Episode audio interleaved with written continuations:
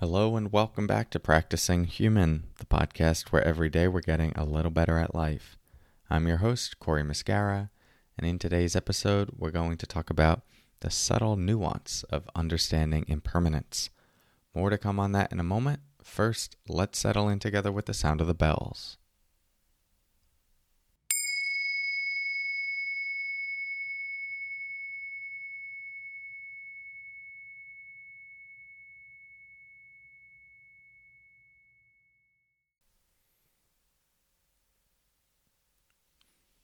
Okay.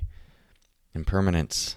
It's a big word in spiritual communities, contemplative practices, the meditation traditions, but also just in life in general.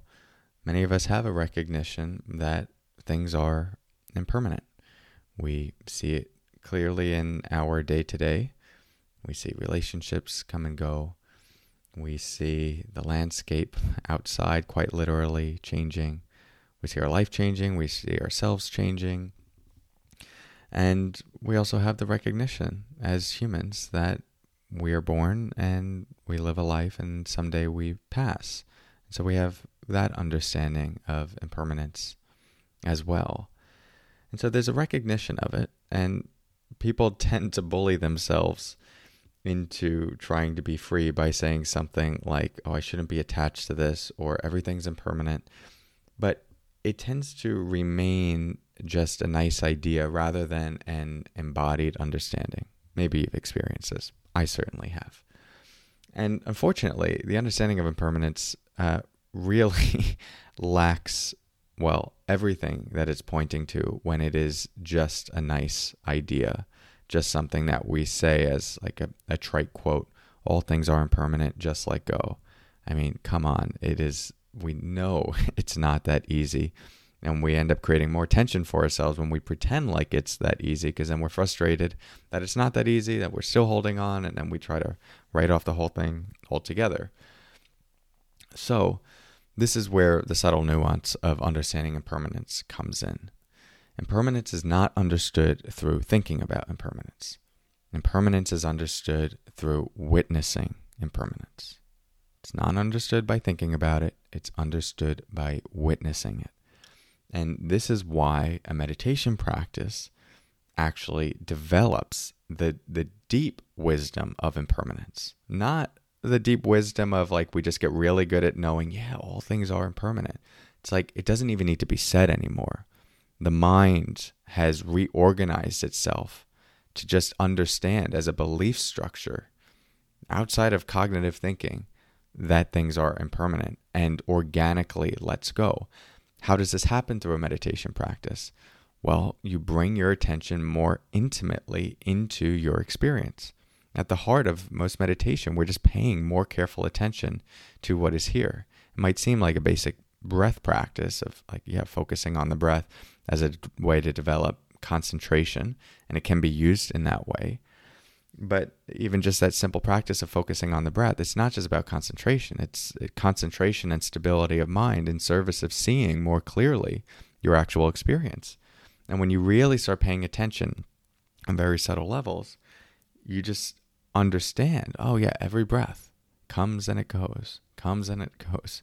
There's another one, comes and it goes. Then another one comes and it goes. And you have to let go of that in order to attend to the next one. Here's another one, comes and it goes. There's a thought, comes, it goes. There's another thought, comes and it goes. Another thought comes and it goes. And you do that over time. What that is, it's a it's a very deep experiential education in the nature of your experience. It's very different than thinking about, yeah, I know thoughts come and go. It's very different than, yeah, each breath is a gift. It arises and it passes. And it's very different than recognizing through science that an emotion might have a shorter lifespan than you realize. When you really see it clearly and you spend time seeing it and just understanding it through awareness, not cognition, awareness, then we develop this embodied understanding of impermanence. And it happens organically. You don't you don't have to write it down. You don't read this in a textbook. It's just known. It's known deeply.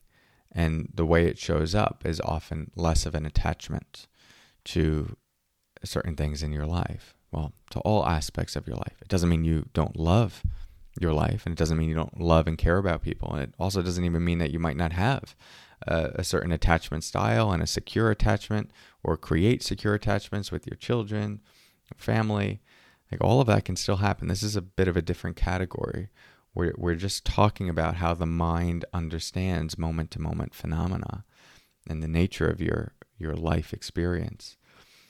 And that happens through paying attention clearly over time. That's why in my book, I said uh, experience times attention equals wisdom. This is impermanence is a form of wisdom, understanding it deeply. So, hope this gives some clarity on that exploration.